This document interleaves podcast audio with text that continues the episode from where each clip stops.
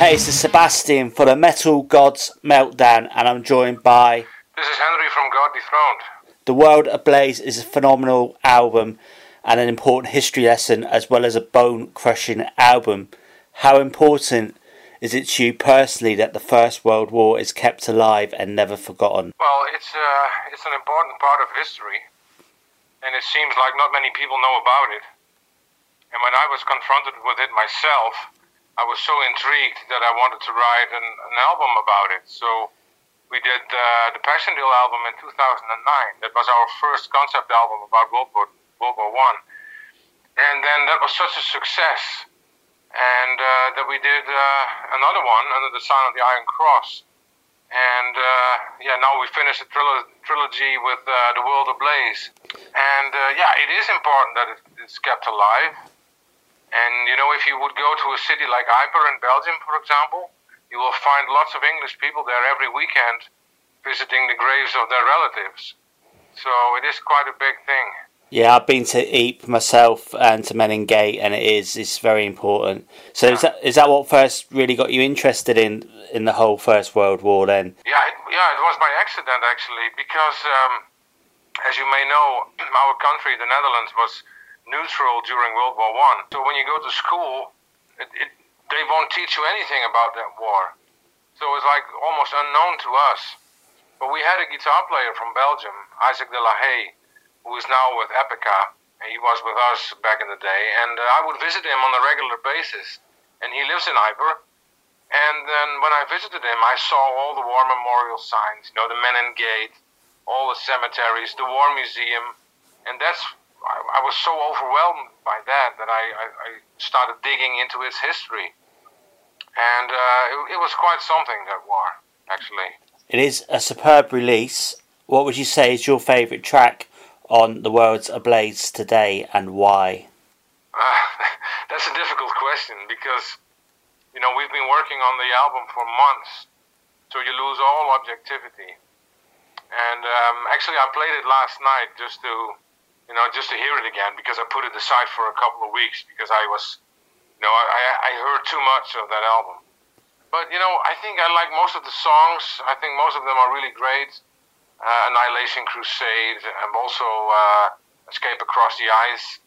The album is very diverse and very dynamic, so you know it's it's not like you're listening to the same song over and over again. It's like really, really diverse album. Uh, would you guys be having a release party? Yeah, we have. We're having five, as a matter of fact. Two in Germany, and then one in Belgium, and then uh, two in in, in the Netherlands. So actually, normally we would do one or maybe two, but this time it's five because there was a, a huge demand for it. So I guess it's a good sign.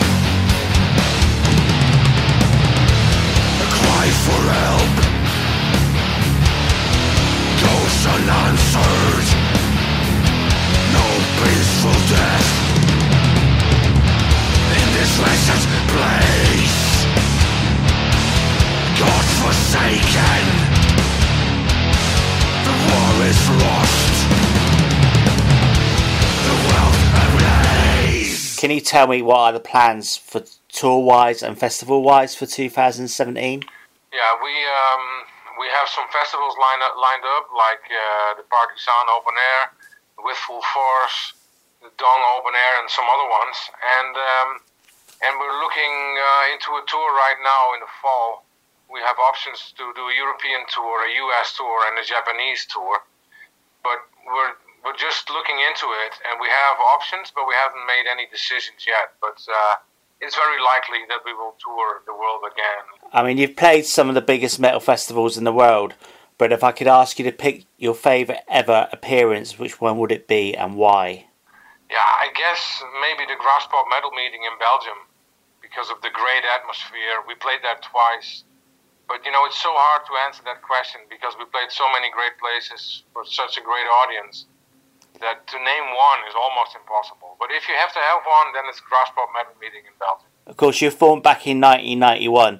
Did you ever think you'd still be playing and delivering such awesome albums in 2017? No, that would be.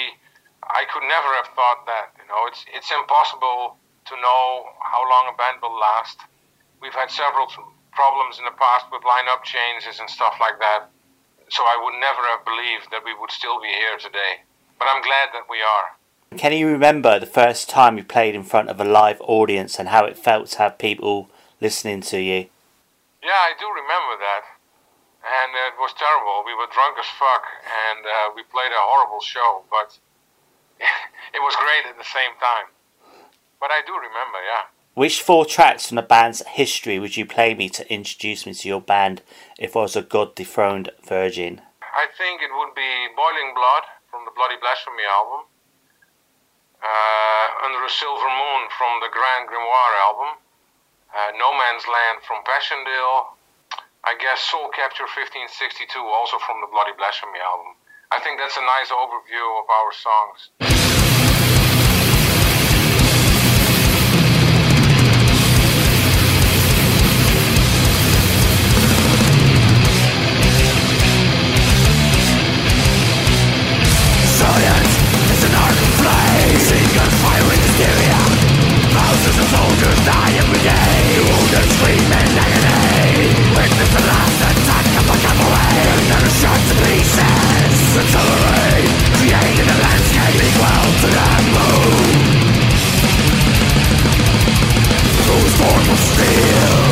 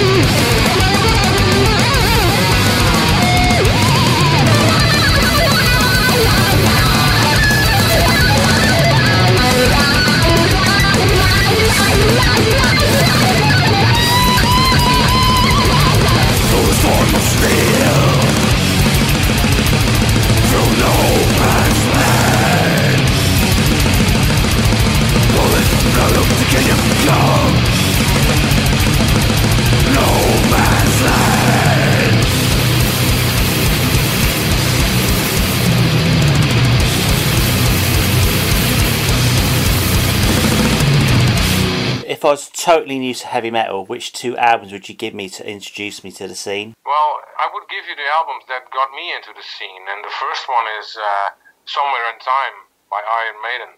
I think I was like 13 when that one came out, and it's it it, it, it overwhelmed me. I I thought it was the best thing I ever heard, and it was the day that I decided I wanted to be a musician myself. And the other one would be one of my other big influences. I would play uh, Peace Sells, but Who's Buying from Megadeth. We already answered the next question, but apart from your own album, what was the last album you listened to? Muse. it was one of the Muse albums. And can you tell me why we should buy The World Ablaze? Well, you should support your you should, you should support the underground, I suppose. And you know, it's not an album that will disappoint you, first of all. And uh, if you want to spend a buck extra, you get the version with the bonus DVD, which has the Graspop Metal Meeting show in its entirety on it, also the Rock Hard Festival show, and one song from the 70,000 Tons of Metal Cruise. So it's not only the album, but it's also a great DVD with a great sound. Do you have any final words for your fans and our listeners? Uh, yeah, well, check out the new album, and uh, we hope to see you guys on tour soon. This is Henri from God Dethroned, and you're listening to the Metal Gods Meltdown.